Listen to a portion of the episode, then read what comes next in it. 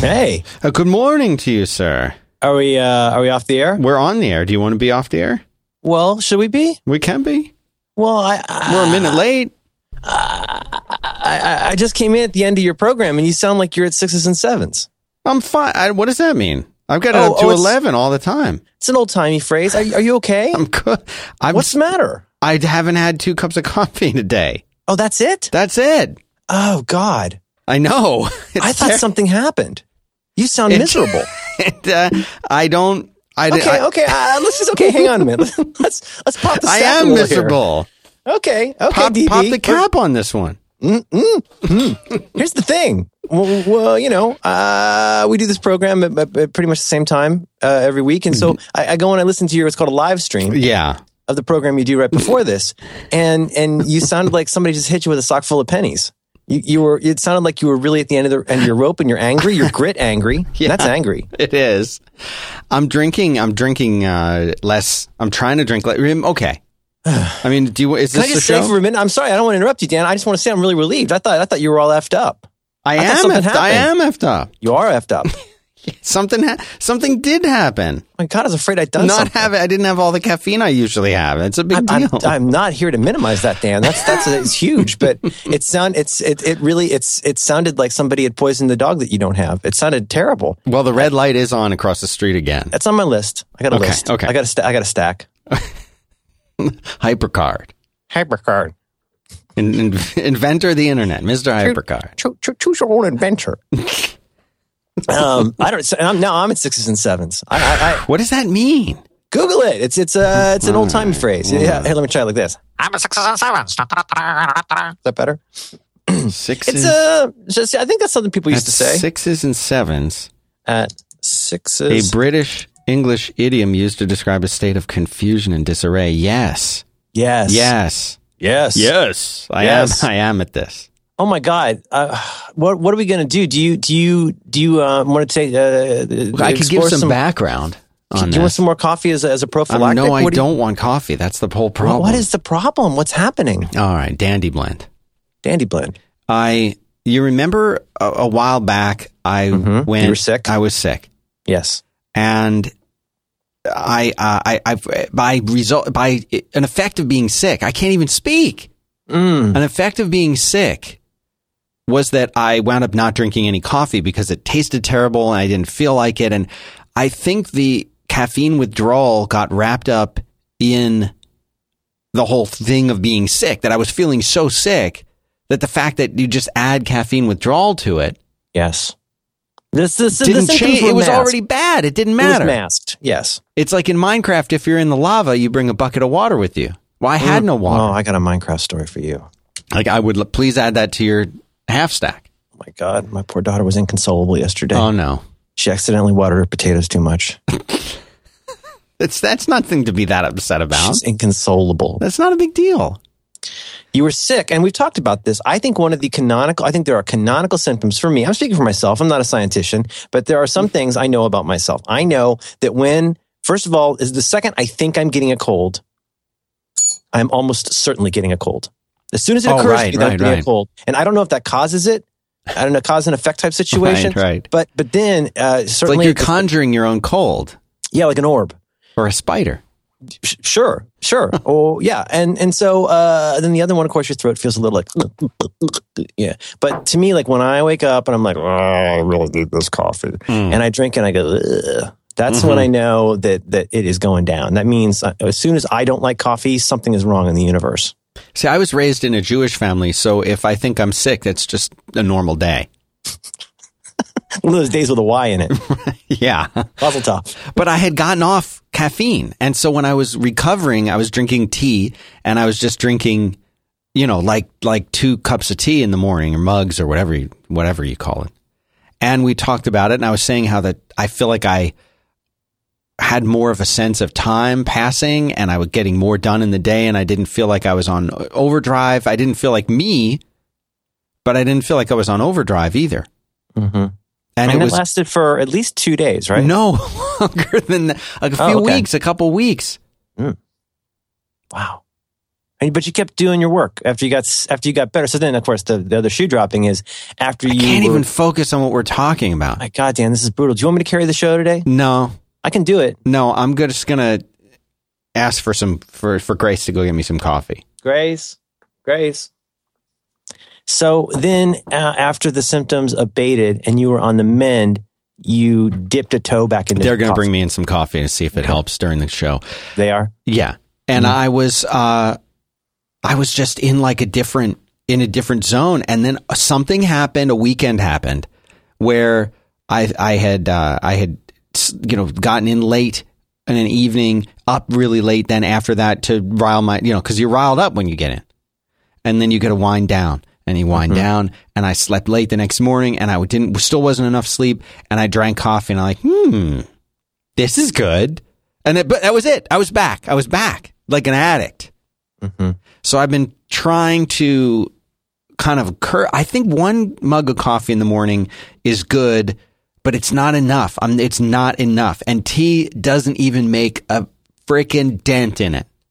Do you drink it um, Black. black? Yeah. Okay. What kind, what kind of? If I could ask, I don't want to get personal. Oh, well, I- what uh, what what varietal do you enjoy of coffee? when when Marco was in junior high, I was roasting my own beans and I was very Is that euphemism? Yeah. And I was very finicky about it. And I was making, uh, like getting my own beans and like grinding them in a burr grinder and making them in a just right. And there, there was no AeroPress back then. And I did that for a long time. And then when I had kids, caffeine kind of transitioned into a, a medicine of sorts that I don't, didn't really care what the coffee was like. I didn't care if it was perfectly roasted or if it was terrible. I just wanted it in and uh, and so now I'm I am the uh, the guy who buys the pre-ground Starbucks at the grocery store, and it's exactly what we get. yeah, it's fine. We get I don't even care what dark- kind it is. Dark French roast breakfast blend. Who cares? It's good. But I, I, that's such an interesting point. It does become a little like medicine. We've talked about this so much, but it's so funny. On my list of things, They just brought me coffee and they put it in the come and take it Texas mug too, so I should be good in about ten minutes. come and take it. Yeah. It's funny because I had I have been struggling uh, anew with energy. Oh And my so- god, this is so good. it's Is it like good? Oh, I'm so glad. sorry. Continue, please. I'll be better. Uh, I'll be back in five minutes. Let's see. I got uh, Minecraft, Bravery, The Red Light. The fact that I can't pronounce things anymore. Is it bad? is two mugs of coffee bad? I got a, I got a thought technology on this. Okay. Um, I think, I think that. Well, I don't know. See, here's my feeling. My feeling is that, that here's here's what, here's what I think you should. Can I, can I speak for a minute here? Is that yeah, okay? go ahead, caller. Enjoy, your- just enjoy your coffee. Okay, I will. I am. Enjoy my coffee. I'm staying. I uh, I think what I shouldn't do is the, and this feels like a smart thing to do, but I'm starting to think it's not a smart thing to do. Which is the first thing after I get up in the morning and evacuate my bladder is to go into the kitchen and make like pract- I, at home. We if I'm doing a, like a fake a fakey espresso, I use the Aeropress. So I'm just having a regular drip stock coffee. I use one of those little Melitta red, you know, plastic things. Yeah. just do a single drip. Um, Have you ever done I- the, the Keurig, the K cups? No, that's bad for the environment, isn't it? It's terrible. It's really terrible. We do it It's though. almost I hate to willfully admit bad. it. Isn't it willfully bad for the environment? It's it's actually intentionally causing harm. Using it is it's the same thing as like emptying a can of used motor oil just on on you know a public already- green space. I already feel or a child. I, I feel like I already feel like I need to be buying Amazon paper pal, paper towel delivery offset credits. yeah. It's it's cardboard wrapped in paper, wrapped in plastic, wrapped in cardboard, delivered on truck. Oh god.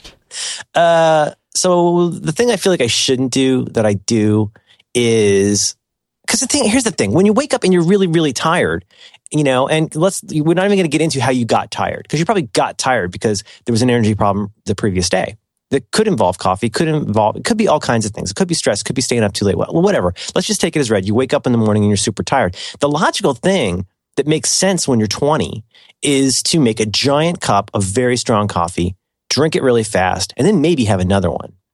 That's kind of been my MO. That's it. The first one is the is what enables you to begin your state of consciousness in the It's world. It's like Minecraft. You're saying first you gotta first you gotta punch a tree. That's Yes. the first cup of coffee. yeah, you, it doesn't even count. That's just a hundred percent medicinal, mm.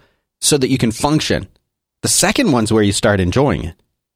Uh, This isn't very interesting. Um, I'm sorry, but but um, I think it but- is. Well, man, here's the thing. I feel like what I what I do, and I probably shouldn't do, is wake up really tired and then feel like I will do anything in the universe to suddenly have the right amount of energy.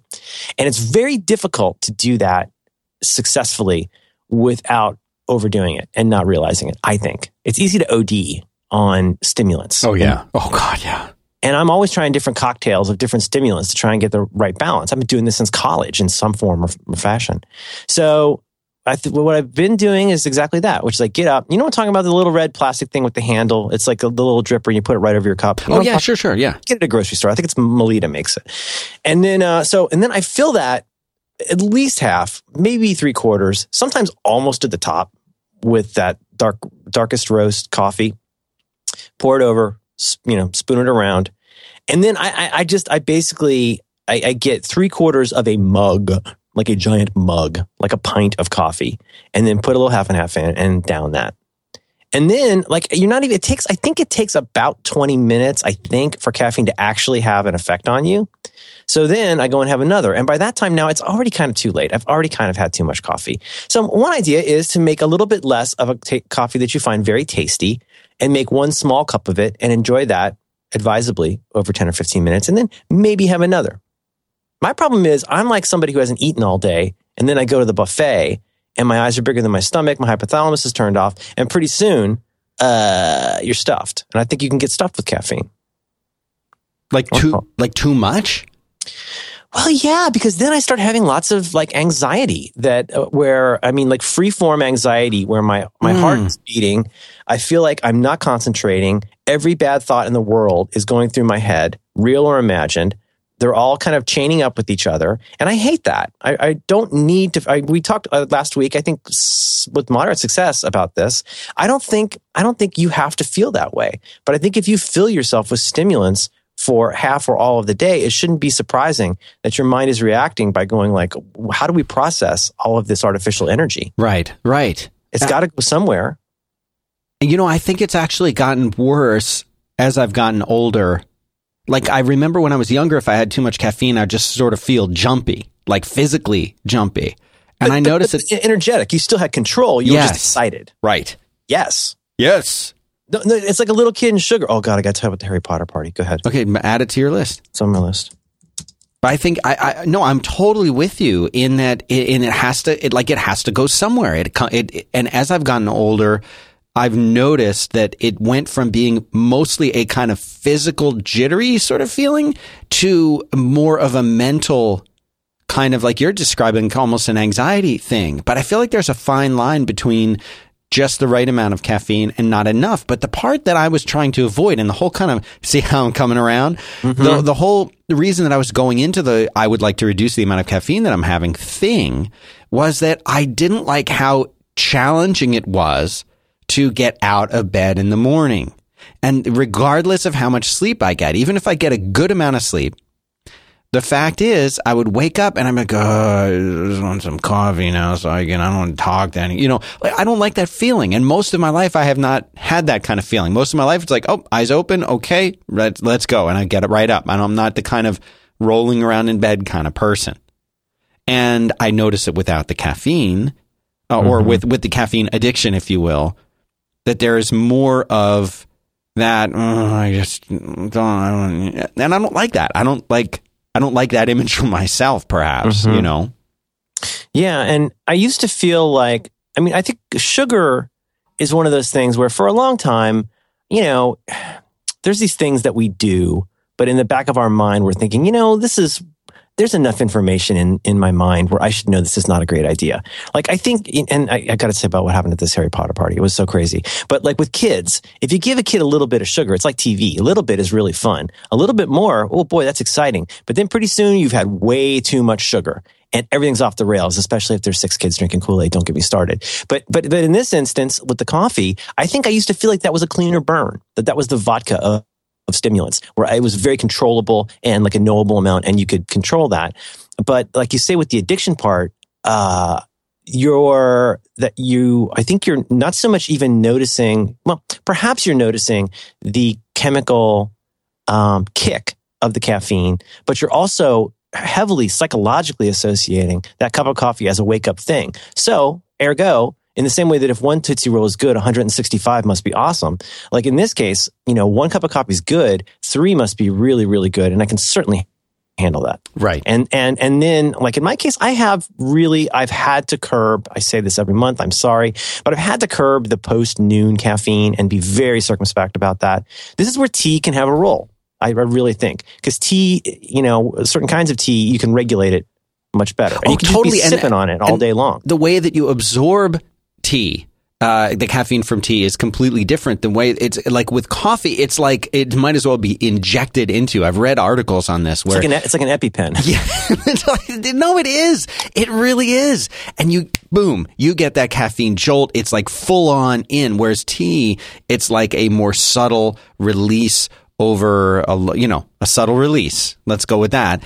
And and and i'm definitely with you. I can have tea up until about three o'clock but man no coffee after like right about now now is my limit Really? yeah I remember here in my first year of college when I was experimenting with drugs, people, uh, older students frequently saying there's exactly two doses of drugs, not enough and way too much. and uh, I think that's true for a lot of things. title right there the thing is, you really only get, it's like, again, Bullwinkle going over the top of the mountain. You really only have an instant of exactly the right amount, and it's going to be gone before you realize it. And then you're into like, oh my God, my brain doesn't work anymore. all right I don't know. I, um, uh, I got a sponsor. How many sponsors you got? I've got. Well, I want to talk about yours too, if if there's room for me. I've got three. Oh yeah, absolutely do. Okay, so do you want to tell me about something you like? I'm sorry, I just want to make sure we fit it in. Well, let's do. No, kind let's you're kind of start short- with you yours. Short today? You're No, short. no, we're long because I I want to talk about yours. I really want to talk about yours. Let it be first. Okay, this is I, I, I meant to talk about. I had hoped to talk, to talk about my extreme, apparent extreme disability with being able to pronounce words correctly that I'm only now becoming aware of. So I'm going to try and say this. I want to talk about an application and service called Slack. Slack is the messaging app for Teams. Not teens. Slack is the messaging app for Teams. Okay. Okay. Now, what did it sound like I said? Did it sound like Teams? 'Cause Here's what I usually, I usually say Slack is the messaging app for Teams. And, and, and there's something about the way I'm saying it where everybody hears me saying teens and I feel like a crazy person. And then somebody just made a joke on Twitter 10 minutes ago about this. yeah. I, like it's, it's like every time I was listening, this a messaging app for teens. And I was like, ah, okay, how about this? Ah, the actor who played Barney Fife on Andy Griffith, how do you say his first name? Oh, Don. How do you pronounce the sun coming up in the morning? Dawn. So- Okay, say say those two again. Don and Dawn. That sounds exactly the same to me. Are you serious? I pronounce all of those Dawn, Dawn. Dawn, Dawn Draper. Dawn Draper, Not Dawn. Don Draper. But then, like people from like uh, the New Jersey district, they'll pronounce Dawn. Dawn. Yeah, it's got like three syllables. Mir. Down there. like Muir Woods. Philadelphia. My wife says Muir when she said when I I, I pronounce it John Muir. Water. She says Muir. She says Muir Woods. Warder. Water. Don't- Warsh. I, I'm so sorry, Slack. You guys are so awesome, and I really apologize. Slack. I, can, I would like to add to your Slack conversation because I have Is this the show? drunk the Slack Kool Aid in a big, big way. so did the kids at that Harry Potter party.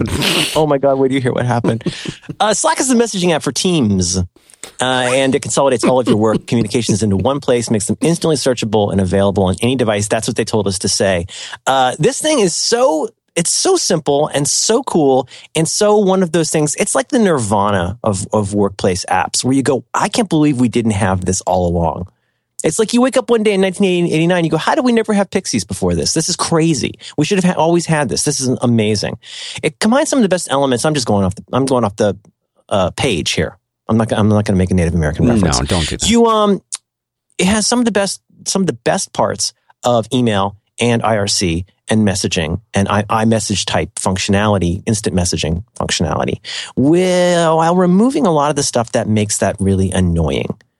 Um, one of the great things it does, everything you're typing, all the great things um, that you're doing inside of Slack, everything that you're typing with your team, you get in this little Slack group with your friends and your coworkers, and everything. I know most of you are already using this. That's the crazy part. But like once you're using this, everything that you're typing in there is is going into the dingus. And so it becomes searchable. Anything you've ever said, any files, any of the stuff you've ever done, it's all in there. It's in this one place, which is, it's so glorious. And it integrates with tons of services. So if you use things like Google Drive, Google Hangouts, Dropbox, GitHub, Stripe, I saw one you can do, oh, they got Giphy. I think integration. I haven't. I'm sure you have. I haven't. Oh, I love. No, I use the heck out of that.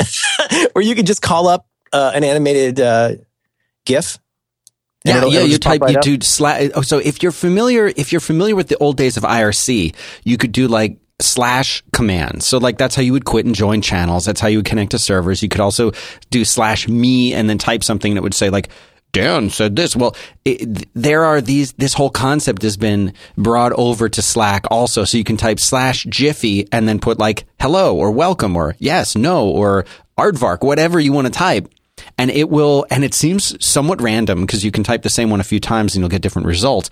You right. do slash Giphy. Just however then, it's however it's tagged on on Giphy. Right, right, It'll find one and put it in there, and it's hilarious. A great great comedic effect in in the chats. I saw one today. Um, gosh, forgive me. Um, one of the sites that I read, they have a sponsor where anytime a review is posted um, on your app on the iTunes store, it automatically gets added into your channel so everybody can see when an app. There's all kinds of ways to just choose what it is from the world. First of all, you get to communicate with the world. The world gets to communicate with you in a way where expectations can be sort of normalized. But then also, whenever stuff happens, I just, ha- I mean, I, I don't, I speak Git phonetically. Like I have to just type things in the terminal to make Git work. But I can understand the value of being able to see when stuff got checked in and changed. I mean, that just seems giant for a development team. Oh, totally. So, uh, so let me give you some of the more of the talk. I'm going to talk to the slides a little bit here. Uh, it's all searchable. It's all indexable. 500,000 companies, 60,000 teams are using this. And now, but we should tell you, you should go to slack.com slash back to work to go uh, sign up for this. You get $100 in credit in the event you ever want to uh, use some of their services. But the, but the banana balls part is you get to use this for as long as you want with as many people as you want without a cost. How crazy is that? So just go and sign up at uh, slack.com slash back to work. But I would like to hear, uh, this is running along now, but I would love to hear a little bit uh, about how you're using it. You sent me an invitation. I you, you did. Got, you got a back to work group going now. Well, yeah, they're, they're uh, or a five by five. Group. Well, yeah, and within that, uh, so the way they organize this is with teams. So you say this is a team that I'm on. So that way you can be invited to multiple Slacks, but they're they're all within the same thing. And they have a Mac OS 10 app. They've got apps for other platforms as well. And I also have the iOS one and the Android one. And it's really great because you can take this on the go with you. But the nice thing about it is, anytime you want to have a conversation with an individual person, you can direct message them but you can also set up like small groups of people. So for example, let's say you and I wanted to chat. We could just use a direct message, but let's say that we wanted to invite somebody else into this little private group conversation. We could do you that. have a Skunkworks project with two or three people. That's only those two or three people are going to see it. And you can, but you can keep that private, or you could say, well, you know what? Let's open this up. Anyone who's in the team could join it. Then you create a channel for it, and people can all jump in the channel. So I said, you know what? It's about darn time that I do something cool like this for five by five. We tried uh, some, yeah, I was like, what the heck? Because why not? We tried email, we tried Basecamp, we tried mailing lists, we tried all this other stuff, but nothing had the kind of immediacy that, you know, you get with, with whether it's G Talk or AIM or whatever iMessages, you have that immediacy which is nice with it with a chat. But then you also have email, which is like, well, I don't want to say anything important in a message because it'll just be lost. This combines and gives you the best of both of those spaces. So and it's you, not it's not siloed is the other not thing. at all. I mean, short of being able to be on OS 10 with Spotlight uh, it's very, it can be very difficult. You want to kind of Google yourself to find stuff you sent. I frequently have to go back and find things like a like a phone number in iMessages, and you got to scroll and scroll and scroll and scroll and scroll. And so, in this instance, and especially in a work context where you don't want to have to bug people, now there's all the incentive in the world to just go and search for it to see if it's somewhere in there. It's great in that regard. And you can include people, you can invite them. And like when you invite someone to one of these sort of private little groups, it'll say, do you want them to be able to see all the previous messages before this or not? Oh, that's so cool. Really, really cool things. You can So what we've done, we have a code channel that anyone can join. And I've tied different Git repositories, GitHub repositories to it. So like if I commit a change or if one, if the developer that I work with commits a change, it'll show up in there. I have on the main channel all the Twitter notifications for when shows start and when shows post, they'll they'll post in that general channel, so you can be like, "Oh, good." You know that this episode of an Almanac just posted, or uh, oh, great, we're live for back to work. You know, all these things show up, and it's just really, really cool so many integrations and things like that are just built into it. It's I, I totally was like I wasn't anti Slack, but I was like, eh, I don't think uh, I don't get it. I don't see the bit. And then I like tried it for a day, and at the end of the day, I was like, wow, where has right. this thing been? Yeah, please please go and check it out. Um, it was very kind of them to sponsor the show, and I would love for you guys to go and sign up for this and just give it a try. Uh, it's very likely you'll be able to find some other friends who are using it. And again, like I say, many of you are probably using this already for work, but please go and give it a try by going to slack.com slash back to work. Sign up. Like I say, it is free, as many people as long as you want, plus you get that $100 in credit. Um, and they already, a bunch of their integrations are free. I would guesstimate dozens of integrations for stuff that you can already go in and do. Like with anything like that, I would be circumspect about, you know, what you really need to see there personally to start out. Make sure you understand how it's working and how you like it. But please just go uh, go give it a try. Slack.com slash back to work. Boom. And uh, boom. Thank you very much to Slack for supporting 5 by 5 and back to work. Good stuff. I really did I really did drink the Kool-Aid on that. That's cool. That's super cool. I guess we could talk more about energy. Dandy blend. Dandy blend.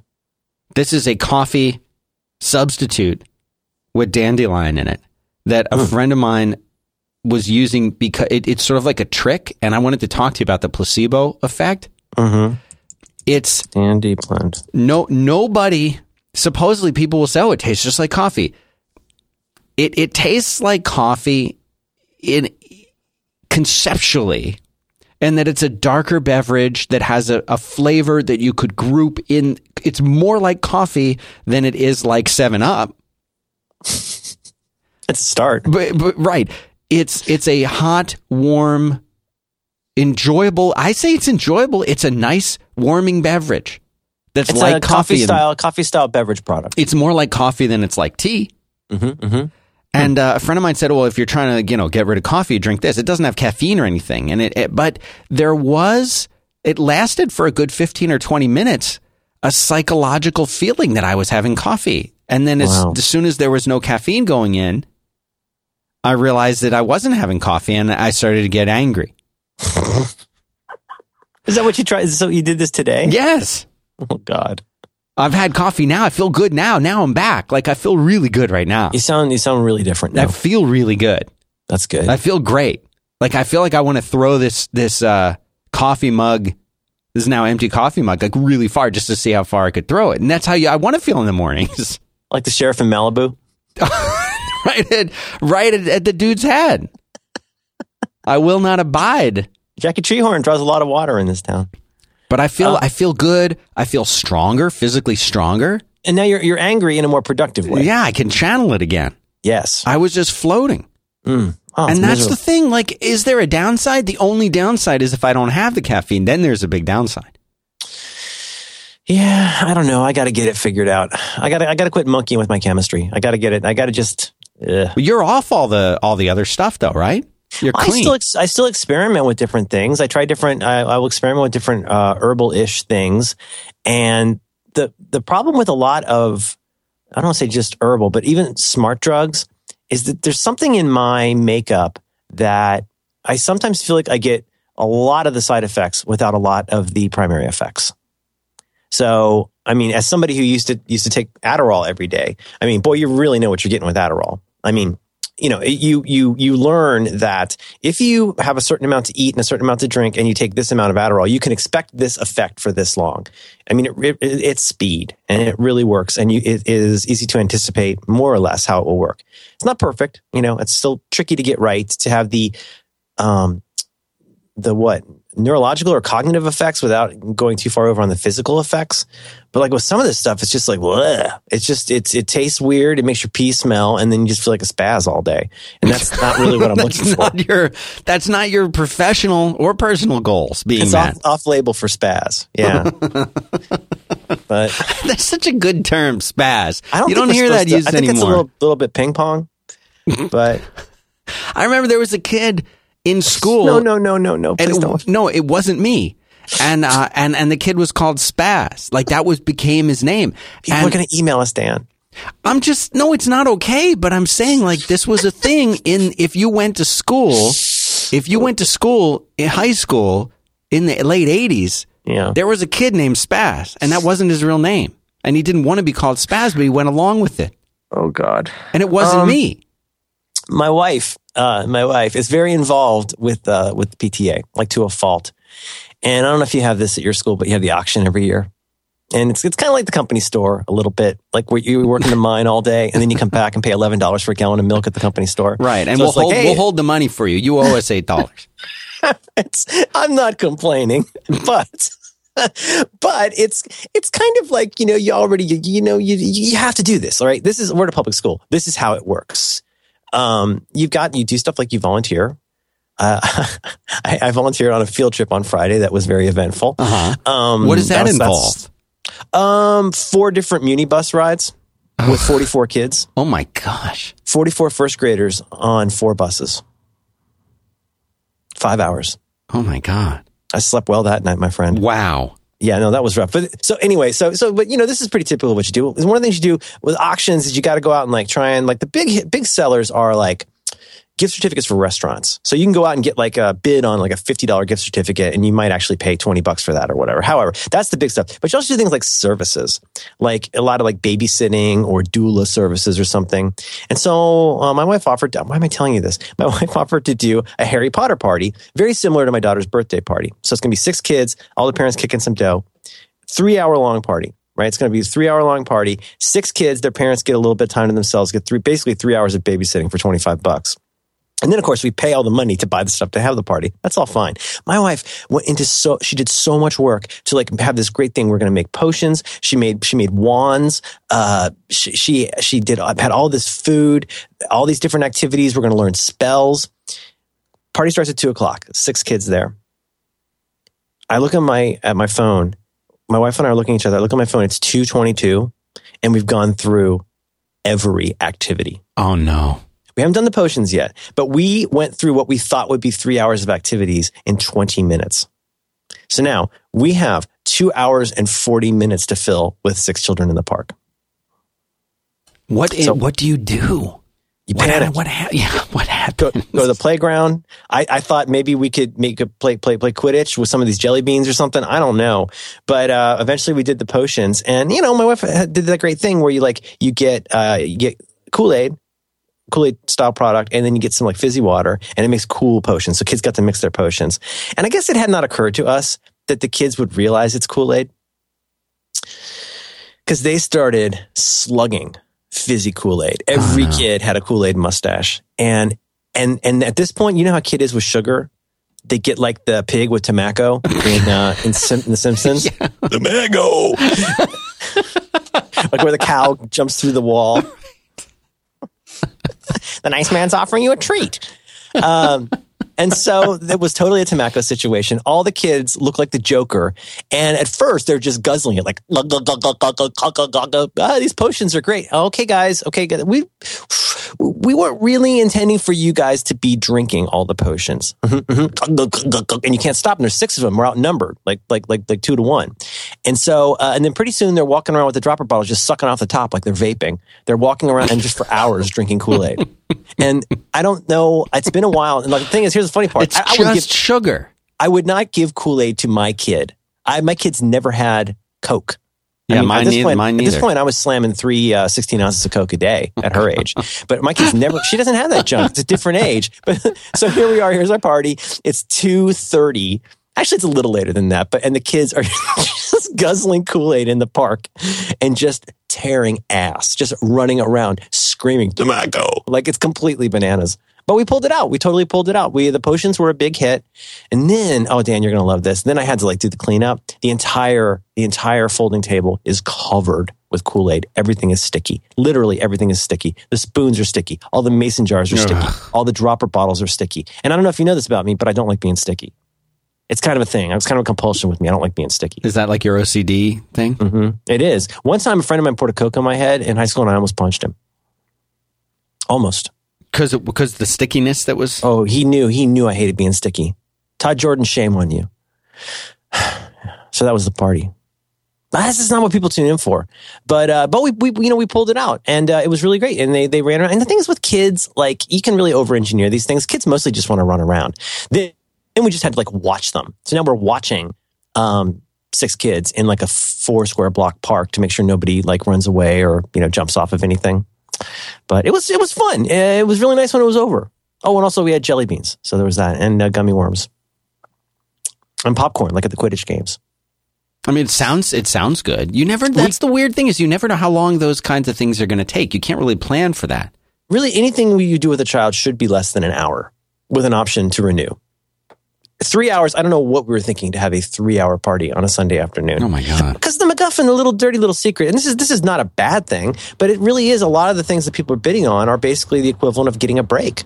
Their kids get to go do something fun with their friends. They get a break from their kids. Because Well, were the, did the yeah. parents stick around or no? Oh God, no! See, that's the They thing. barely that- stopped the car. In some cases, just shoved him out. Quack, quack. That's one of the things that has really changed a, a lot going from like age five Oh, to age seven. Because at age five, and I remember this the last time that uh, I had uh, I had a party for my kid when he turned seven. We he was you know he's really into like Legos. Oh. Lego toys and blocks. And he wanted to have like a Lego themed party. And there's this one place, which is, it's like half store, half place for kids to have their parties in. And you rent it out. And in there, they have like, they have like every Lego you could imagine, all the different sets, which they also sell. And you can basically go in there and they will kind of run a party for your kid. Oh, right. uh, so, and it was really affordable compared to like get, going to one of those bounce houses or whatever. It's right in line with all that Oh, those stuff. things are filthy. Oh yeah, I mean this whole place was, but that, I didn't care. And so he wanted to have his party there, so we went there, and they have like these different events. They have competitions. They have like giant Lego blocks. They try and build towers in a race, and all. It But was they're fun. scaled up. They're, they- they're at a scale where they can they can they can run this. Yeah. Oh, totally. Run this. That's cool. And and I guess because it was like a formalized thing, like my wife is like, well, we got to have a lot of food. I'm saying, I don't think we're going to need that much food. We just need the cake. She's like, well, we got to have food, and then all the adults. I said, I don't think there's going to be any adults there. She's like, no, there will be. We got, she got so much food that like a small army of grown adults would, you know, we could feed all of these people. Literally, like two adults actually walked in with the So kid it was all just drop offs. it was just drop because it was like this is a thing at a place and it said it lasted from one to three so we'll see at three you know and like that was it that was it they were gone and uh you know and it, it was just so different i remember from a few years ago where like all the parents stayed the whole time Oh, absolutely. We used to we used to frequently go on weekends. We'd go to this um, bouncy bouncy place down at this mall uh, just south of here. Um, and uh, yeah, yeah, you, and you you just you know you'd hang out with the other parents, and it was always kind of awkward. But um, I mean, we have to when we do school events, we frequently have to put in big letters on the flyer, like Friday night movie night. You know, at school, we're going to watch Despicable Me, Me or whatever. And it's like this is not a drop off event. You have to stay with your child, and let's let's just let's just go ahead and say it. You have to also monitor your child it's it i mean I, I now i sound like that guy i don't mean to sound like that guy but but different people have different ideas with kids about like how much monitoring i- that needs to be done. And there sometimes seems to be an inverse relationship between how much the parents choose to monitor the child versus how much they need to be monitored. Like the kids that don't really need to be monitored are totally helicoptered. And the kids that are running around with nunchucks are just like you know completely going crazy. Yeah. Did you want to tell me about uh, something?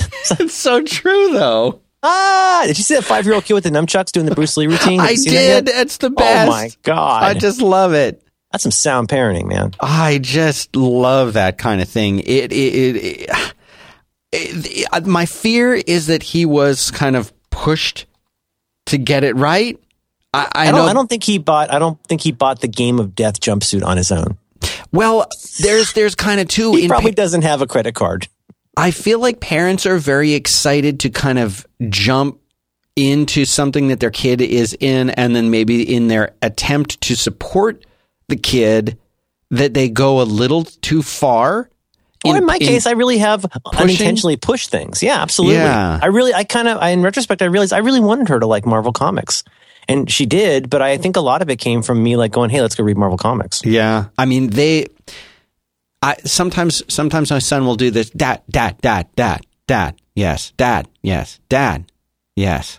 What's your which is your favorite sword in Minecraft? Do you like the diamond sword or do you like the gold sword better? Well, I like the diamond one. Me too. That's my favorite one. And I, and I'm like, well, how come you always talk about how much you like the gold sword and you want to enchant the gold sword? Well, I used to like the gold sword, but now I like the you know they're just kind of looking for what your favorite was, and they want to they want to be like you. Your Yeah. kids want to be like you. So I always I'm like, well, you know, you can like whatever you want. You don't have to like the thing that I like. Well, no, but I now that I think about it, I realize I do. Like, I'm like, okay, so like in a way, it, like the Marvel Comics thing is a good example of it. I, I really think that they want to like the thing that you like, and k- making it so that they feel like they have free will is a big challenge. Mm-hmm. Because I want, you know, like if my if my kid all of a sudden was like, I really want to learn this Bruce Lee routine. I'd be like, all right, we're going to get nunchucks today. Like, you're, we'll get you the jumps. You know what I mean? Like, Yeah. and then unintentionally, we're kind of pushing them in that direction. You're kind of wanting to almost make them like that thing, or, or, or because you think it's cool, you're giving them unequal validation when they like something that you also like, as Yeah. opposed to the thing that, that they have found on their own. We're like, yeah, it's pretty good. Keep it up. We're like, oh wait, you like Bruce Lee? oh, we're spending the whole weekend watching Bruce Lee films now, and here's a special popcorn that I'm gonna get, and I'll wear my Bruce Lee T-shirt. And did you know that I have a poster of Bruce Lee that we could put up in your room, and you know, like unintentionally pushing them in that direction? Yeah. The kid's a savant, though. He's amazing. He's really good. Tell me about something that you uh, like. I would like to tell you about uh, a company called Wealthfront. It's an automated investment service that makes it easy to invest your money the right way. All of us could use a little help investing. I think I'm definitely in that camp. And I really wish that there had been a company like Wealthfront around uh, years and years ago because I sure could have used it. Uh, what they do is you go and you fill out a basic profile and that tells them like what what kind of state of mind you're in about how you want to invest. Do you want to aggress, uh, aggressively invest or conservatively invest? And they determine this from the profile, and they plug that in. And this is they, they of course there are human beings involved, but they have really good software that helps out with this. And the software was developed by they had like seven PhD researchers from like Harvard and Princeton and Yale, like working on all this stuff. They manage over two billion dollars in client assets, and they're really smart about saving you money, rebalancing your portfolio, and uh, and like every trade you make is commission free. They charge only 0.25 percent per year. That's less than a quarter the cost of traditional investment advisor.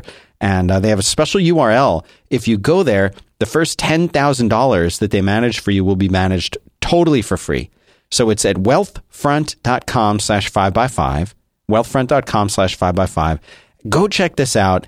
It's a really, really great way to invest. It's like completely stress free. And that's the, the thing that I like. So wealthfront.com slash five by five. And uh, now I, I will play for you the legal disclaimer that we're required to play. So uh, here it goes. Wealthfront Inc. is an SEC registered investment advisor. Brokerage services are offered through Wealthfront Brokerage Corporation, member FINRA and SIPC. This is not a solicitation to buy or sell securities. Investing in securities involves risks and there is a possibility of losing money. Past performance is no guarantee of future results. Please visit wealthfront.com to read the full disclosure. Done. Mm, boom. That's me. That's you. That's you, but faster. Yeah. Not That's much and three, faster. Three coffees. That's right. That all I did just shot a couple shots of espresso and Mm-hmm. recorded ready to go. that speaking at a normal pace. So thanks very much to Wealthfront for making the show possible. Merlin Mann, Bok Bok. Yes. Bok bok.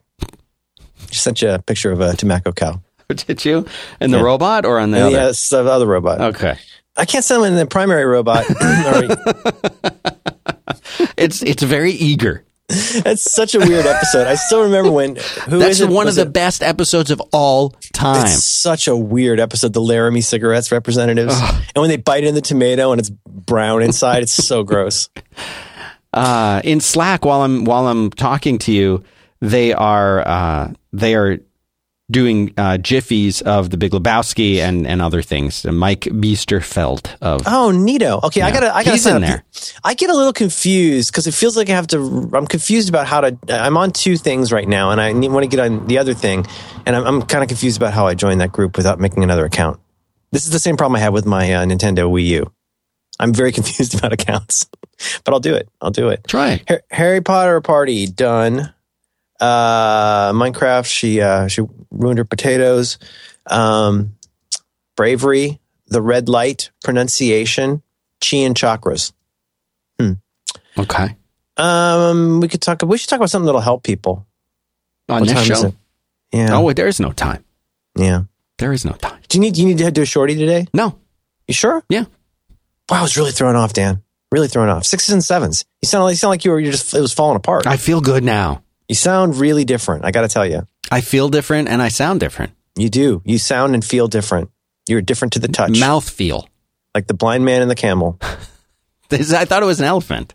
Hmm? No, it's a Cinemax movie. Oh, Anyway, um, the red light is through. back. I didn't we, Dan? Didn't we stipulate that the red light is probably for a lizard? We Oh, thought oh, I'm sorry. Just, just real quickly. It's Dan's concern. Sometimes Dan has a special concern that needs to be addressed. Ba-doo, ba-boo. And sometimes he brings it on the show because he is just the best. He's always thinking about some situation. How's he going to make it better, better, better? Dan's concern. So Dan's concern wow. from a long time back was that there was a mysterious red light in your neighbor's house and you suspected some kind of villainy. Something was up. Well, We- we- I- you always claim to be, ah, I'm just merely curious about this. But I think you suspected that maybe they were, they were growing doobies or something. No, I don't care about Did you that. think they were growing doobies? No. Okay. Uh, I just, it's puzzling. These are next door to the neighbors that are in the color guard. And by the way, they're not, they're not in, they have not been ever since the show aired. Nobody's been outside. Different cars have been there and they had a bright green light by their front door. That's been off. Different cars have been there and they seem to be keeping different hours ever since the show aired. Remember, you used to say uh, you're just a guy in a room. I think your new thing needs to be you're just a guy in the suburbs. Like you, you are finding so much intrigue in the hill country. Oh man, it, I should I should go tell you what I see when I'm on walks. Ooh, I can't even imagine. It's weird See stuff. shadows on the shades. People wearing chicken masks, just getting crazy. I one time Potluck parties, I fondue, I won't even tell swingers. Okay, red red light. The red light is back. So coincidentally, as these new cars show up in the uh, in the color guard house, and the color guard stops, and the green light is off, and the lights uh, now on the, the red lights are back in the neighbor's house on the next to them, uh, straight across, and it. We were the theory was that it was a lizard. Some other people said no, these are they're Thai, clearly Thai Buddhists with a shrine, but that's not the case at all. I I can tell you that these are are uh, white people with traditional religious backgrounds. I, I won't go into how I know that, but uh, let's just say that it's not a Buddhist thing. I'm 100 percent sure. Um, but the red light is back in that room. There's no way a human being could be in this room with the intensity of the light. You couldn't be, it's not a dark room. They're not doing dark room stuff. It's a very bright, bright red light. And I, I'm down to thinking it could be a lizard, but that what, what happened to it for the last few months? Where did the light go for the last few months? If it was a lizard, did the lizard die and they had to get a new lizard? Mm, maybe they maybe it's an adoptive lizard. Maybe they brought it in from a foster lizard home. My kid wants a fish tank. Oh, we got to talk about pets, buddy. Yeah, let's do it. Oh my god. Put that on your tank, I, I keep thinking I got it figured out. your love tank. My love tank, baby love tank. Put it, put it in there. I got two turtles and they carry disease. Salmonella. I thought, see, I thought turtles were the answer. No, no turtles are bad. You do not want a turtle. I spoke too soon. You I was, do you know- not. What you need is an axolotl. okay. Is that like a tracheotomy? No, it's much less painful. It's, it's not an Aztec god at all. It it is not an Aztec god. It is a. It is. Do you know what this is? Are you Uh, just pulling my chain? I don't even know where your chain is. Uh, no, it's oxycotl. Axolotl. Axolotl. This is okay. It's not a capybara. Are you familiar with the life cycle of the salamander? Mm, not as much as I'd like to be. Okay, it starts out with an egg. Then Mom, it, mommy and daddy love each other very much. then it becomes, I guess, something more or less like a tadpole. And then it eventually grows arms and legs. And the last stage before it becomes the kind of salamander that you're imagining when you think of a salamander is it has these big gills that are off the left and right sides of its head. And it looks like a salamander sort of with a fin that goes the length of its body and the big gills. And then it just uh, kind of those go away and it comes out onto land and spends a lot of time on the land. It doesn't have the big gills. It can still breathe underwater, I think. Well, an axolotl, it never, even though it becomes able to reproduce, it, it stays in what is called the larval stage of the salamander, where it still has the gills and the fin and swims under the water and stays under the water all the time. But they stop at that point. That is the full grown adult, looks like the larval stage of the salamander. How do they do that? Is it It's just what they do. adaptation evolution? Or they keep in a small box? How do they do it? No, it's normal for it to be that way. Now, It's bred that way. It's bred that way. For yeah, I think in nature, these existed in nature. They know they're Mexican, but they no longer exist in nature anymore. uh, really at all. They're completely beyond what's beyond what's the level beyond endangered? Not extinct, but right on the edge of that. Oh, uh, yeah, yeah, yeah. It's on the little little circles on Wikipedia. Right. It's Uh, anyway, threat. Yeah, I, I'll I'll look it up. What's it called? What do you call this thing? An oxycodal? axolotl. Axolotl. A X O L O T L. A, oh, axolotl. Yeah. Oh So my god! yes, you can get them natural. it's like a goldfish combined with a lizard. you can get them albino, golden albino. There's all different kinds of, of versions of these things you can get. It looks totally prehistoric. Oh, they grow limbs. They grow it's limbs critically back. critically endangered. Yeah, that's it. So anyway, these exist. They do a lot of research on them because they can completely grow back limbs Oh, easily. these are so freaky. they're cool. They look like they're happy though. They're so happy about whatever is going on. I think that's just the way their mouth is shaped. I don't think that's a smile. They look like they've got uh, little uh, aquatic plants growing off their sides. I guess that's the gills. Mm-hmm. They got big derpy eyes and a smile, and they look kind of a cross between like a potato and a thumb, Uh-huh. and maybe Ziggy uh, combined with a catfish. Uh huh. Gill rakers. They got gill rakers. Right. And these things are fe- feeding is by suction. well, I guess, Yeah, I'm, I'm just reading Wikipedia. but they hang out in the tank. They like a cool tank, and uh, that's what you want. That's what you want. Now, This looks like a supervillain kind of pet. no, they're cool. You can't Oh. really handle them. Is she wanting to handle them? Uh, I think she'd like to handle them. Well, you See, can't my really first thing came to handle mind for me was. Cuff and Link. You go back to Rocky, you think of Cuff and Link. You got the cute little turtles in, a, in that little bowl. And then the first thing I read was, no, no, really, you do not want to have turtles in your house. Mm-mm. Because why? Salmonella. Salmonella. Not okay. Yeah, they're okay. they're carriers. It's bad news Oh, man. because we all know how much our kids love to wash their hands. Uh, I cannot get them to wash hands. Nope. Mexican walking fish, they call it. Now, here's the interesting thing: is that Yeah. in some conditions, the axolotl can be forced to transform and continue into a salamander stage.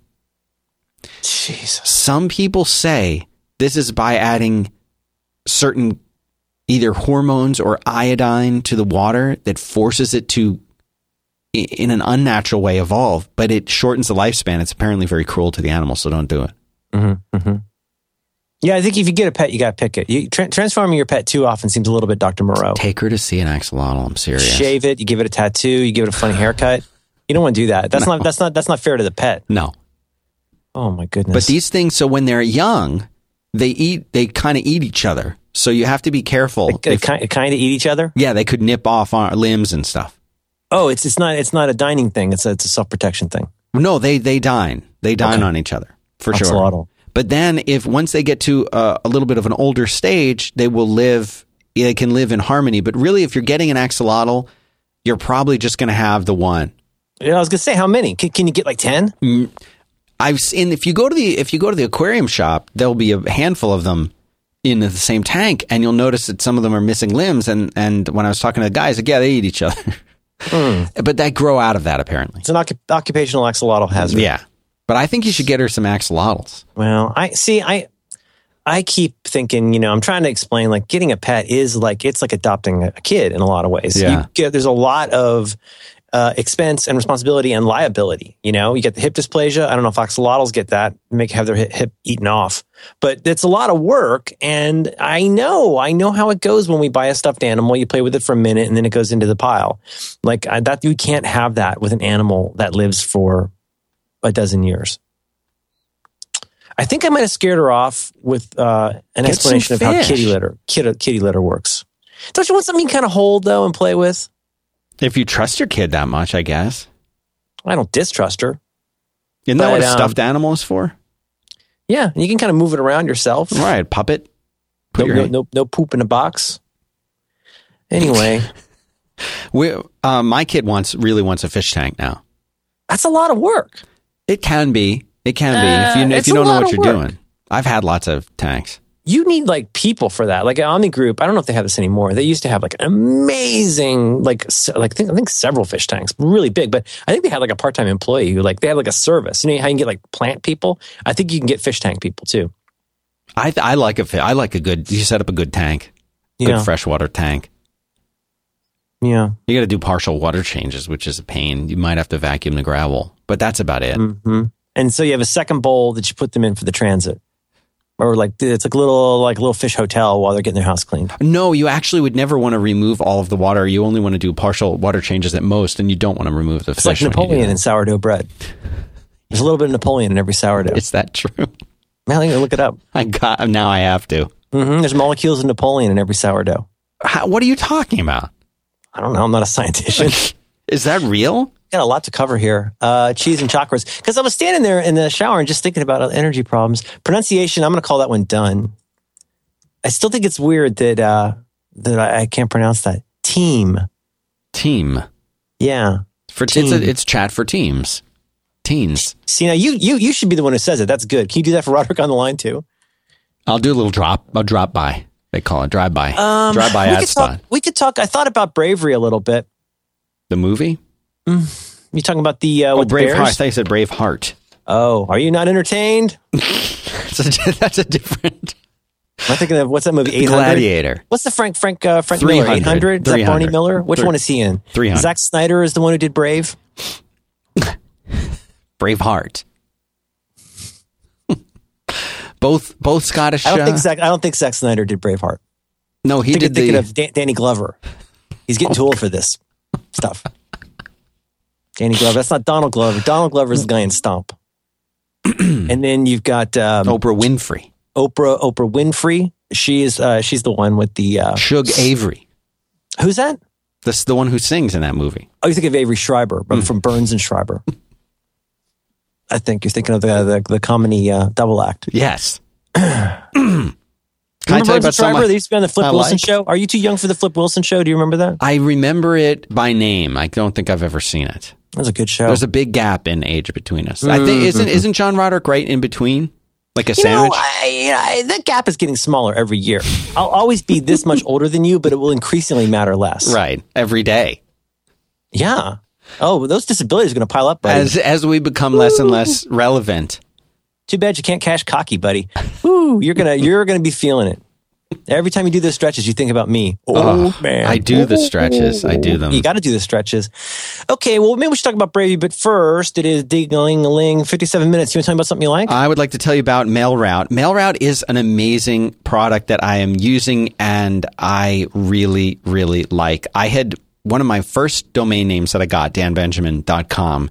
I used the dan at danbenjamin.com email address everywhere. I used it all the time.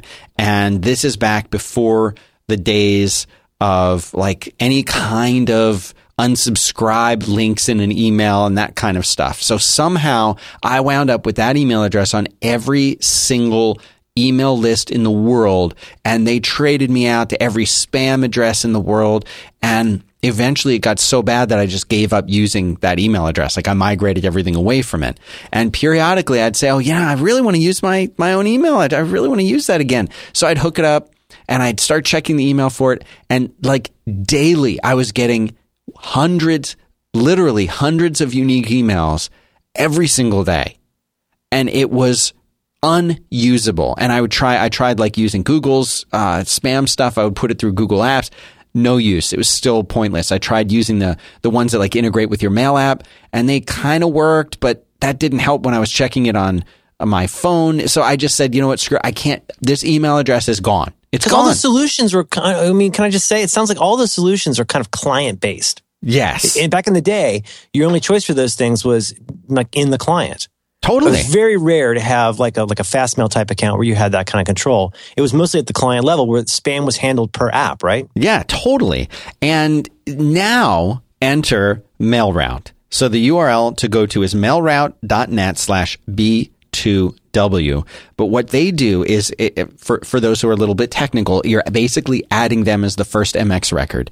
But for those who are not as technical, all of the email for your for your domain or for your email address goes through MailRoute and they clean it and then they deliver it seamlessly to your regular uh, mail server to your to your inbox. So you don't. What I'm trying to explain is that you don't do anything really, and you don't know that anything's happening. Just all the spam stops, all the spam goes away, and it's really really amazing.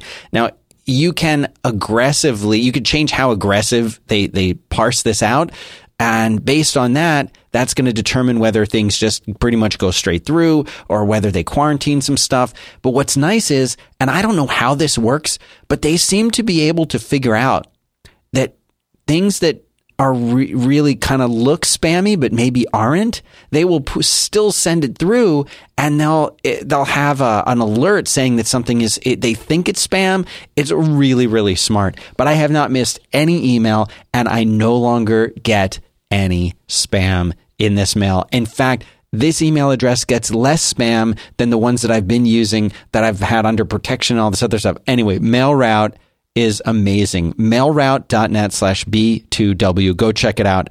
Really, really glad they're sponsoring the show. Great people and a good company. So mailroute.net slash B2W. Go there and check it out. And by the way, why are you going there? Free trial, 10% off for the lifetime of your account. So that's, That's, a, long good deal. time, Dan. That's a a long lifetime time. is a long time. Go and check it out. Thanks very much to MailRoute for supporting the show. Do they offer mailbagging? That's this is a kid friendly show. What are you talking about? Thank you very much to MailRoute for supporting 5x5 and back to work. I still look. I just have this picture of the cow. the Tomacco. It's so good. I have to go watch that episode after this. You know, I, I have to say, I, I got to tell you, um, you know, I'm a, I'm a, I'm one of those people that is uh, a Simpsons super fan, and I was old enough to be a grown ass man when I started watching The Simpsons. Simpsons started my, I think, last year of college, and so I mean, I was really with The Simpsons, taping every episode um, for probably the first six years, maybe. I mean, what would that be? Yeah, no, really, really, at least the six, six, or seven years, and then it started to feel like kind of like, hmm. But even up to like 1999, I still, I still really liked it, kind of. But I remember thinking episodes, which I think is kind of around when this episode was. This would be like the, the middle period when it wasn't consistently. It started to get weird rather than just funny, like in, you know what I mean, the tomacco episode. Yeah. But I remember there's one episode that I really kind of actively didn't like at the time, and now maybe it's because I've got a maybe I don't want to say because I have a kid, but because my kid likes it. There's a sh- episode of that show that I now think is easily one of the funniest episodes of the show, and I hated it when it came out. Do you, do you remember Homer's enemy, Frank Grimes, the man who's had to work hard for everything he has? Oh, oh, uh, he has like the dark, the dark hair, right? It's, yeah, it starts out, um, which, if true, means certain death for us all. Uh, it starts out with Kent Brockman doing a report on, on Frank Grimes graduating from college. And it has this story about how he's abandoned by his parents and had to get a job delivering gifts to rich children. like, and he gets hired. I'm, why am I telling you the Simpsons plot? Homer starts chewing on his personalized pencils, keeps calling him grimy, eating his special dietetic lunch. Look at me, I'm Homer Simpson. I have to go home and eat my lobster. Go back to my palace and eat my lobster. I'm Homer Simpson. I don't have to be safe. Anyway, Simpsons were funny. I like, you know, I like that show. I haven't watched it in so long, and I had still got it sometimes. Weirdly enough, it's had like a feel like it's a little comeback. Like some weeks, you know, watch it periodically now, new episodes, and it's it doesn't suck like I remember. Well, I, I remember when it first started, uh, it was like part of the Tracey Ullman show. It was like a little skit and then they had a special and then it became its own show. And I, it's one of those weird things. Like I am having a really hard time rewatching The Sopranos because like everyone looks really different and they sound different. And like, mean like from the, from the beginning? from the first episode Yeah. down to like the last season of how I remember them and how I remember everything. And it's so much it's like jarring. It's almost like they had a different, uh, almost like they had different actors portraying them in a weird way. Like, you know how if, if, if they were just to swap out an actor on a show and like that character, instead of just taking that character off the show, like they have a different actor portraying them, it feels wrong. So Dick, that, Dick York, Dick Sargent type situation. yeah. So it's hard for me to go back and watch the early episodes of The Simpsons, even the classic ones. Oh, some of them still hold up very, very But well. they do the plot lines and things, and of course, there's the favorites like the one with with uh, with Leonard Nimoy on it. The, the with the the, Oh, the boat- monorail? the monorail. the monorail is uh, very close to my favorite episode. It's great. It's so great, and the the humor in that is so funny. Is there a chance the track could bend? Not on your life, my Hindu friend. It's also got. It's also got. It's got the. Doesn't. Is that the one with the doctor who stops to get the haircut? And the. the uh, I with think Tom that's, the Tom one. Baker. I call it. I call the big one Bitey. Those That's a good so one. good. How about the one where they have um where they have the the Mr. Plow and Plow King? That's a All right. classic episode. Señor Plow no es macho, es solamente un borracho. We've been looking for a project to work on together. Uh, you know, another great one. There's so many great ones. Uh. Dental plan. Listen, these braces. Anyway, we're talking about The Simpsons on our podcast. Uh, this is not helping people. We're going to talk about bravery in a minute. yeah. Um, oh, we need to. what was the other one that we've been? Uh, oh God, something my my daughter. You know how a kid will get like a thing in their head and they'll just keep bringing it up. She'll just walk around the house going ketchup, ketchup, Oh, ketchup, so good. ketchup, ketchup. You can watch a YouTube video of him doing that for, For like ten minutes. Yeah, it goes on and on and on. Anyway, The Simpsons was a very very good program. See, Can you it's imagine funny that, because all shows- those years. Well, I was just going to say shows from back then, so few of them kind of hold up and are relevant, and yet The Simpsons seems to in a lot of ways. Well, they did that. You know, you pick you pick one timeline or the other. Well, I'm not going to talk about time travel, but in terms of the aging thing, you've got the approach. You got either I'm going to call it the Simpsons approach versus the for better or worse approach. Um, so in the Simpsons, they're always the same age as time goes by. It's not always 1989. It's always whatever year this is, but they're all still the same age and the same grade, right? And you know what I mean? Like, and Grandpa's still an old man or whatever Right. um, things change. Maud Flanders dies. Spoiler alert. But you know, you still you're always. Whereas, like, it was very moving in some ways. Do you remember that comic, the Daily Comic, for better or worse, and the characters aged in it? I guess Doonesbury does that kind of. But you know, I, I think there's something. and then you Doonesbury did like, it, but I'm I'm trying to remember the. Oh yeah, I'm looking at this comic. That's right. It's a pretty good comic. Yeah, it was kind of grown up. Um, and then, um, but then you get into stuff like the Marvel sliding timeline is super confusing. Like basically everything in the Marvel universe just happened a few years ago. So, you know, it's weird. I mean, the true origin story of the Fantastic Four is that, you know, the gamma rays or whatever got them. But, you know, which, which was a compelling story in 1961. But in 2015, it's like, well, yeah, that happened a few years ago. That's kind of weird. Anyway. oh, God, you? I'm What would you do if you were if you were in that that situation? Would you have your characters age or not age? It depends. I think for writing a comedy, it makes a lot of sense to keep them the same age. And maybe just adjust it a little bit. But there's no way, even like five years in, I mean, within a year of The Simpsons being on, do you remember how many knockoff Bart Simpson shirts there were everywhere? Don't have a cow man. Ah, it was so such that. a phenomenon. It was everywhere. Simpsons stuff was everywhere. But even after five years of that, there's no way, I don't think, they could have sanely guessed that show would last for 25 years. Oh no way. So, I mean, how do you even begin to plan something like that? It was just. I, it's hard to explain. Like we have memes now that come out, memes that come out now. That's like everybody's talking about something for a day or two, Yeah. and then it's gone. And then the next one comes out next week, and then everyone's talking about it for a day or two, and then it's gone. And back then. It seems like things were sort of slower to catch on, but they hung around. Don't worry, be happy. Like they hung around forever. And Oh, like, where's the beef? You Where's know, I the mean- beef? I've fallen and I can't get up, and all of these different, you know, like they were just there forever. Time to make the donuts, you know, and you could, oh, I must be in the front row. Like all Ancient Chinese secret, huh? that's a spicy meatball. I'm the sole survivor. You sank my battleship. Operate. For the mother operation, the mother comes down the stairs and the kid goes, It's my turn to operate. She goes, Operate? Operation.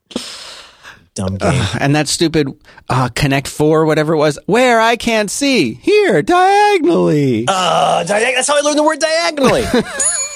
oh my God. but like those things would be around and people understood them and there was there and everybody knew the reference. Yes, everyone knew the reference, young and old alike. And that there was this one, one thing I was thinking about.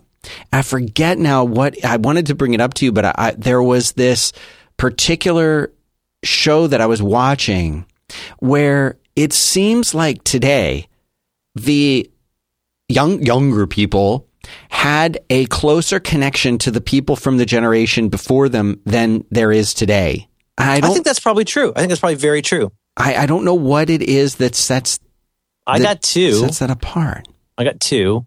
One is the likelihood. Uh, I'm going to be a little bit Malcolm Gladwell. Turns out for a minute.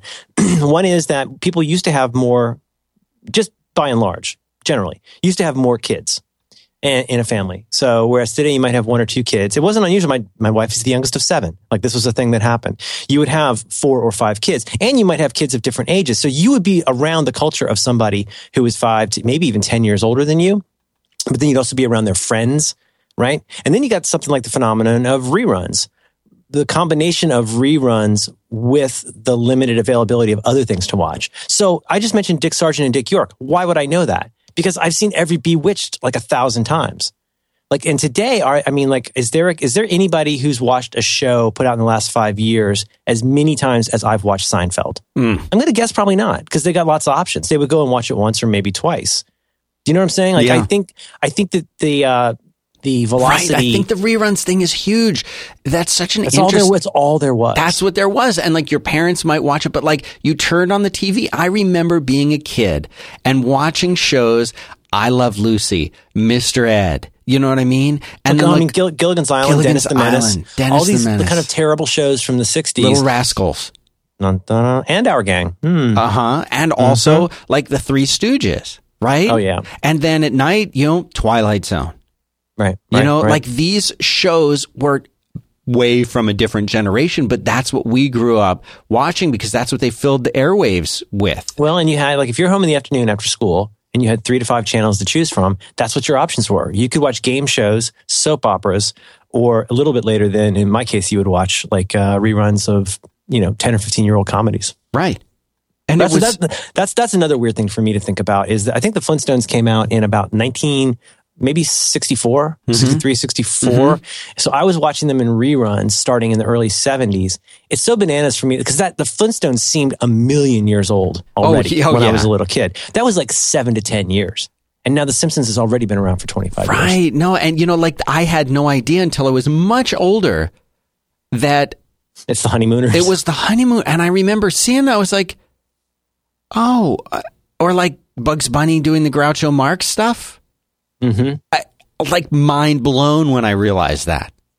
Yeah. and and and that all these strange characters that would make these bizarre appearances in the Bugs Bunny cartoons, which they've done a lot in The Simpsons too, but like they were caricature parodies of Oh, right. Like actors. a Humphrey, Humphrey Bogart or something, Right. like a, a Warner Brothers movie star. Right, Yeah. like I never put that together until I was much older that they were that was a thing, and it's it's so oh, and weird. Anne, Margarock was on The Simpsons or was on The Flintstones. yes, Ann-Margret. yeah, and they would they would have these weird like music performances, and I was like, why is the show becoming this for a while? Like it just didn't make sense. I When the- liked when it. the mosquitoes were on the uh, on Gilligan's Island.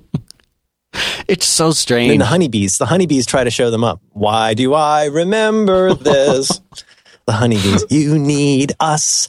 You need us.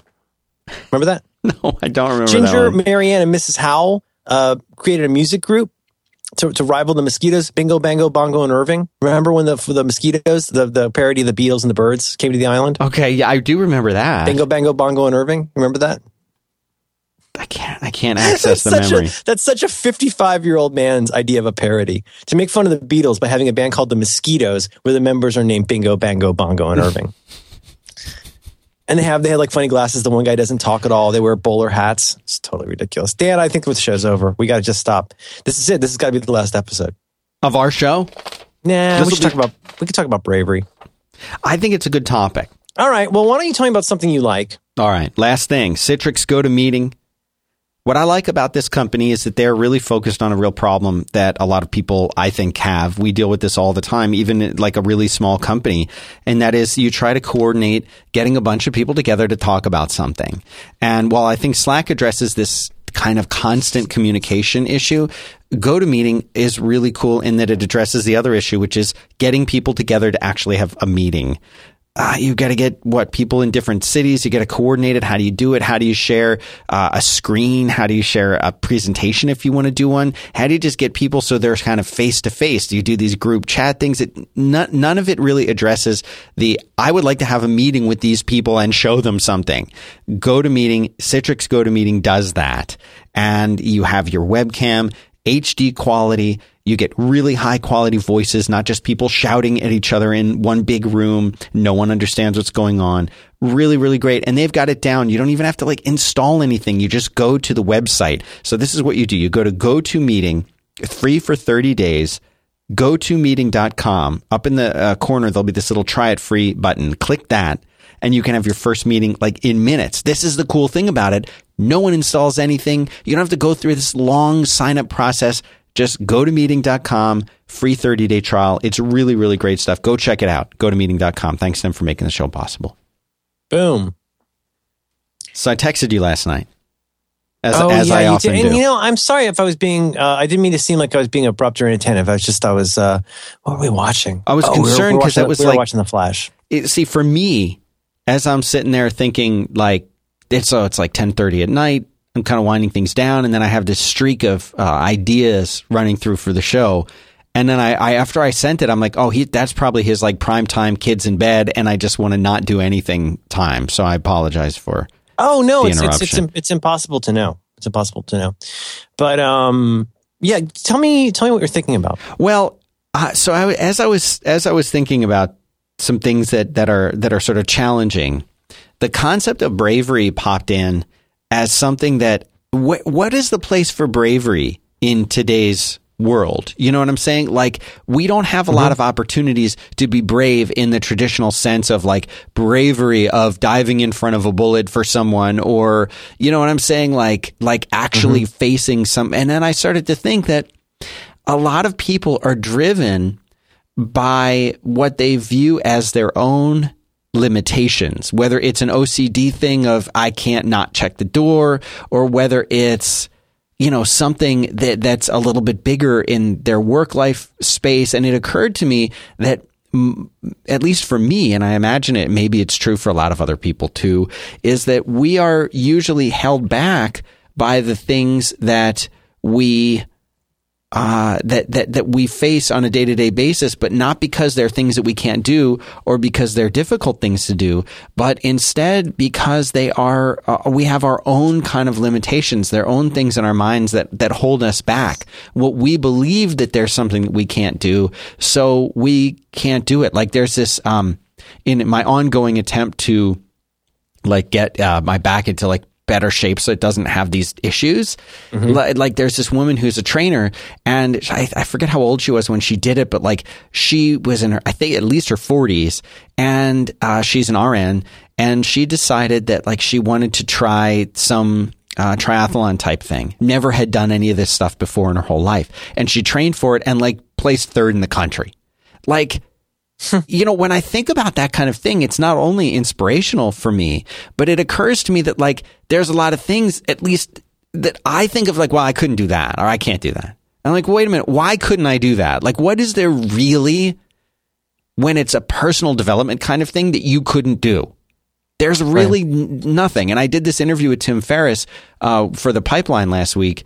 And, you know, all these things that he sort of puts himself through for his show and other things are like, could, could I, I could probably do this. And most of them are these super physical challenges or skills that he has to learn. And uh, he'll give himself a week to become like a drummer. And then he'll be like on stage drumming at a concert. I'm not talking about that level of stuff. I'm talking about just like, what is it in your day that you tell yourself you can't do? And it, it occurs to me that I have a long list of things I tell myself Oh, yeah. that I can't do. And why? Because I'm, I'm setting myself up to fail or I'm, I'm creating these false limitations around uh, uh, around what I'm capable of, and that doesn't seem like a reasonable thing to do. And I don't really know why I do that, or, So, what good part, it does. part of it's part of it's about courage. Um, part of it's about. I mean, if I could parse it a little bit, yeah, here's my only real observation here is that I think the issues of courage and, and bravery and things like that are both more complicated. guess what? Ring the bell. Are both more complicated and more faceted than we give it credit for. Because it feels like you know there is the let's, let's take the classic definition of courage, which is um, doing something courageous. The more nuanced definition of of being courageous or having courage is to be somebody who is fully aware that there is risk and um, potential harm to doing something, even if it's just harm to our self esteem, and choosing to do that anyway. It takes courage to sing karaoke if you're not a good singer, or if you think you're not a good singer, right? That still takes courage. Um, and then, of what's course, the difference between being brave and having courage? I'm not. I off the top of my head, I can't come up with anything. I mean, I guess. I guess off the top of my head, I would say that um, it's brave to sing karaoke while you're drunk, or just however. It's brave to sing karaoke. It's courageous to decide that you're going to become a singer. Ah, okay, Maybe. Okay. An act of bravery, I think, is something that you do, maybe even in the moment, and you put your fears aside um, and keep a, a stiff up, upper lip in order to accomplish something. Courage, uh, I think courage is something deeper where we're talking about, and again, I don't know if it's a huge distinction. I, I don't know. But I, I do think of courageousness, and I really want, I want to be very careful about how I word this because I've become less and less of a fan of the feel the pain and or feel the fear and do it anyway. Because I think that's not very nuanced and not super duper smart. I used to think, used to kind of think that was a fun, cool thing to say. I'm not so sure I believe that anymore. I think what you have to do, I mean, bravery could be uh, Matt Murdock running out into the intersection so this guy doesn't get hit by a truck. That's a very brave thing to do. Well, the thing is, after he did that, he was blind. So he did do a very brave thing. It took a lot of courage. But I think, especially as you get older, part of courage breaks down into things like uh, analyzing risk and benefit. It comes down to being, but then also then introducing something about responsibility and diligence. And these kind of really boring concepts that aren't about saving a damsel from a tower. It's about something deeper and more based in your character than it is in just taking a leap. Because think about this when you're a teenager, and you know that that really mushy middle part of your brain isn't done developing and you're making terrible decisions it might seem very courageous to run through stop signs because you're racing somebody that feels really courageous Right, but is that right. smart No, it's not really smart and it's not really courageous it's mostly reckless but at the time it felt courageous because you got that adrenaline rush of beating something you were scared about um, so I don't know. I don't. I don't. I don't mean to be overly nuanced, but I think I think it's kind of bad advice to constantly tell people to to feel the fear and do it anyway. Because there are times when you have to do that. We all have to do stuff we don't want to do and that we're scared about doing, and we're maybe even obsess- obsessively scared about doing.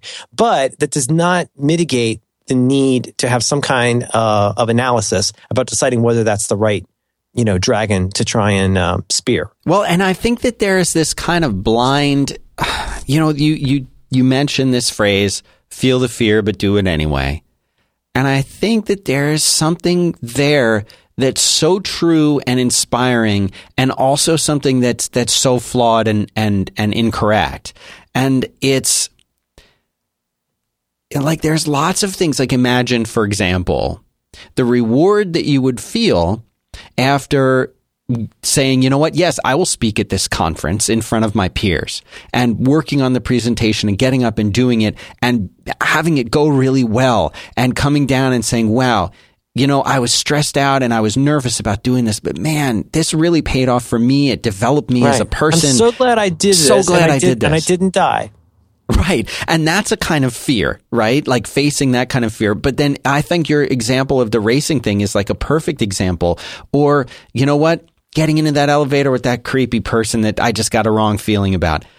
there's a very big difference between those. But I feel like following that advice and like saying, "Oh, I'm going to face that thing," like there, that's a bad advice. I think for a lot of people in a lot of situations. And I think I think where it makes sense is when it becomes about personal development, and where it doesn't make sense is about where potential harm could in the real world could happen. And, mm-hmm. you know, like, I don't know, like whenever I hear about somebody who's like, oh, I went skydiving or I, you know, I climbed that thing and like to me, I'm at the point in my life, and I've always kind of been at this point, to be honest, of where skydiving just sounds really, really, really dumb to me. And mm-hmm. racing toward a red light or toward a light that is going to be red seems really, really dumb to me. And these things get incredibly amplified and emphasized when I, when I became a parent, which is like, it, for, forget what would happen if I died. Like, if I sprained my ankle, it would be a huge deal for my whole family. Mm-hmm. You know? No, you're, you're absolutely right. And and so like you can't take those risks as being so does a that, parent. Does that make you a coward? Not really. Right, not really at all. Taking because a different th- kind of there's risk. This other, there's this part that before, I mean, I guess I feel like I'm remembering something that John Cleese said. And whether or not he said it in this talk, we'll try to find a link to a wonderful talk he gave, I think in the Netherlands a few years ago, probably several years ago about creativity. And it's arguably the single best talk about creativity I've ever seen. Um, and I think it was in this talk. It was somewhere, and I'm pretty sure it was John Cleese who said that the something along the lines of the wrong time to think about whether you should be jumping over a precipice is while you're in the middle of jumping over it. to me, that's that's a very smart way to think about you know if you're if the thing is if you if you are already in the midst of something like don't half-ass it like trying you know do you know what I'm saying? Like, if you are already engaged in doing the fearful thing, like see it through with total confidence. Because what else? What else are you going to do? But there's still there's a lot of decision making that goes into deciding whether to get even near the precipice to begin with. So that does not be like wanting to have smart risk benefit analysis. Um, is not does not make you weak or a coward it's the same reason. So, you, as you can probably guess over the years, Dan, my my feeling on that whole "go quit your job" thing has become very, very nuanced and very individualized to each person because it's such a broad thing to go out and tell people to do, you know. And I think you know one of the things is you have to know things like what is your tolerance for risk in life? How much is it okay for you to fail at something? Like, you know what I mean? What there's, I mean, I, am not saying you have to overthink everything in life, but you can't really make a good leap over a precipice until you understand why you're doing that. Is it because you're being chased by a tiger on this side, or is it because there's a treasure on that side? Is it just because you're bored? Like those all have very different. There's different approaches that you can take. If that treasure can wait a while, why don't you build a bridge? If you, you know, I'm, no, I'm not being Dr. Phil, but I, I just feel like you know it, it's so easy because these these emotions are so difficult and so durable. Um, I think it's it's really easy to look for advice that that oversimplifies these things, and it's really not. And that's why I keep coming back to this idea of something like diligence. To me, diligence is a, is a special kind of courage because it's a real slow burning kind of courage. That is a courage based on, I mean, anybody can be brave and run a stop sign and feel like a hero, even though you're not. What's much more difficult is saying, I'm going to set myself to this task, whatever that is going to be. If that's learning to be a singer, then do it in the sanest and smartest way you can. Develop the expertise, get the experience, work on your motivation, understand why you're doing those things. and I think, but I think that kind of glib advice. Anyway, we can. I just, I guess, I want to get that out of the way because I, I, feel like there's a lot of stuff out there. You know, this kind of mommy blogger stuff about going out and feeling the fear and do it anyway, and you sit on a rock and meditate. And like uh, that's that's that's really that's a partial piece of advice that could be extremely damaging. You know, I mean, everybody needs to cook dinner, but you have, you need to understand what fire can do if you don't do it right, and you still need to go to the grocery store before you do it. Like there's steps to these things if you're going to be a sensible adult. But I guess that's that's all my, I wanted for a disclaimer. As far as how far, far, far as how like find that and do that, I mean it's a constant struggle, especially you know in our in our first world kinds of things that we face. There's a, a, surpassing amount of stuff that we kind of don't have to do that we can avoid. Right? We don't have to worry about being attacked so much. Most of us in the middle of the night while we sleep. Right? There's not really that many like wild animal attacks. Yeah. So not, I mean, not, not, a lot of you know we we see these things on TV that make us very afraid, but in real life we don't probably need to be. We should be diligent, but we don't need to be afraid of those things happening. I remember being a kid and I was living in Florida and we used to get really bad thunderstorms and things like that. And a lot of them spawned small tornadoes. By small, I'm talking like F1 or lower. There still could be damaging, but you know, I became very worried having lived in Philadelphia where it rained, you know, big, big rain once every few weeks and it would be like an all day thing. And it, very rarely what we would call thunderstorms, really bad thunderstorms. Whereas in Florida, this happened like daily. In South Florida at this time when I was living there, it was very normal for a few times a week to bear, there to be thunderstorms that would come through in the night. And I would wake up and I would always be very worried that there would be a tornado because I was just, it seemed so Mm-hmm. random and so powerful. It's a, per- it's a perfect anxiety in some ways, Yeah. though, because it, you can't even know. Or in our case, like an earthquake. Like once there's been an earthquake, I get a lot of anxiety about earthquakes Oh, because yeah. you got you you won't know until seconds into it's happening that there's an earthquake happening. That's right. And Yeah. it became such a thing for me that like sometimes I would wake up and I would go and I would put turn the TV on just to see if there was a tornado warning.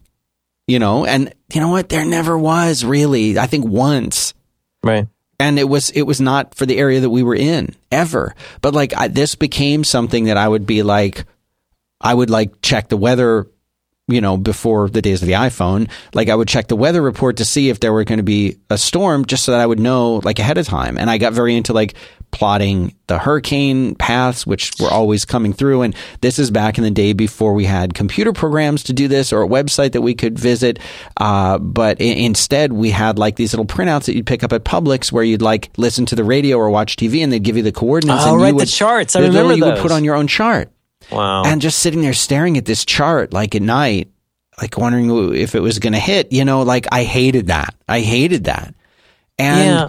I, I you know getting getting past that is something that was a big thing for me of being like you know what, i don't need to worry about that. And coming to to the real i mean I forget the reagan era when i was worried i would go to bed at night and worry to be a nuclear war that night. Right.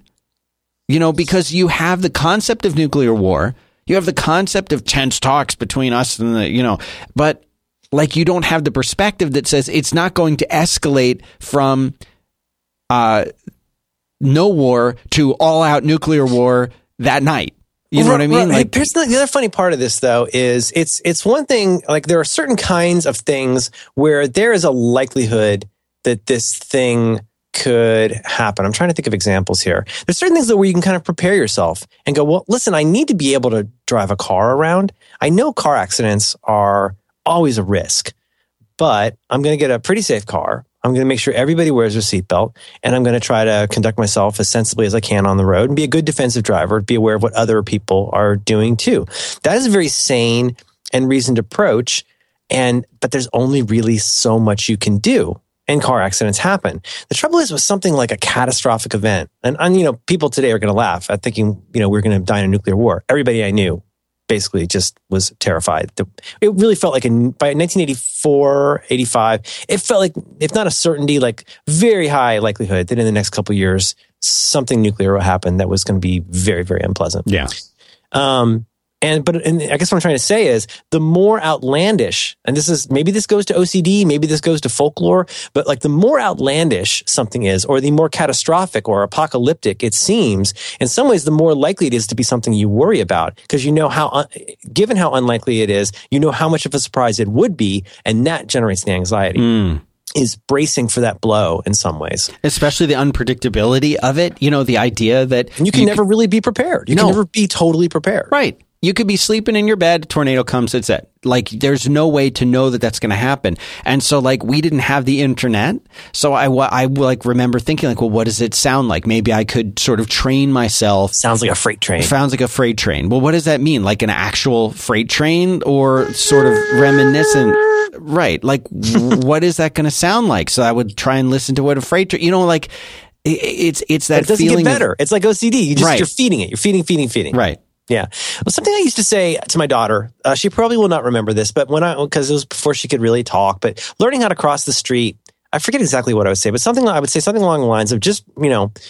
Because I would say, no, look, it's really important. This is a busy street. You got to look left, you look right, you look left again. And then you keep looking while you're crossing the street. I still say this. And make eye contact with people. Make sure they turn so that they see your face. Because I think neurologically, someone's going to react differently if they see you looking at them versus just seeing you in profile. There's something much more personal about that. So I said, you know, that all sounds crazy. And here's the thing I'm not saying that to make you scared. I'm saying that to make you safe. and then here's the here's the throwaway line is that if if you are safe, there's no need to be scared. Right? Uh, If you're or put differently maybe, if you're smart, you don't need to be scared. And just remember that being scared does not by any means make you smart.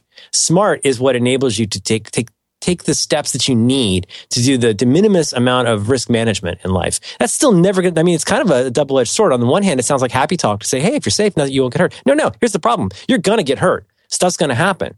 But the thing is, accepting that that hurt is going to happen lends you a certain amount of sanity to what your risk mitigation plan is and how safe you want to be. So I don't know. I mean, I think that's not a personally that, feels like a pretty smart way to look at stuff, and then can lead you to deeper things where you might say things like, "I'm terrified to give a talk." Uh, somewhere. Well, you know, there's ways to mitigate that. If it's something you really think you might want to do, there's ways to do that to actually then be scared and do it anyway. I really do believe that. It might take preparation. Uh, it might take uh, sympathy and rehearsal and like, you know, whatever it is, but there are ways that you can do those things once you're convinced that you're not going to die once you've accepted that you're going to die no matter what, the world opens up a lot. I mean, this is existentialism. you, you accept that you're here and there's nothing you can do about it. And you accept that you're going to die and there's nothing you can do about it. And your job is to be a class act in between to the extent possible. So uh, ask yourself those kinds of questions, you know? I really that, that suddenly got super deep, didn't no, it? but that's good. I mean that that that really nails it. We got to leave it there. what? I'm not sure what we nailed. No, I think we're helping people. It's a showdown. Michael! okay, let's button this up. I love you. Love you too, Merlin Mann.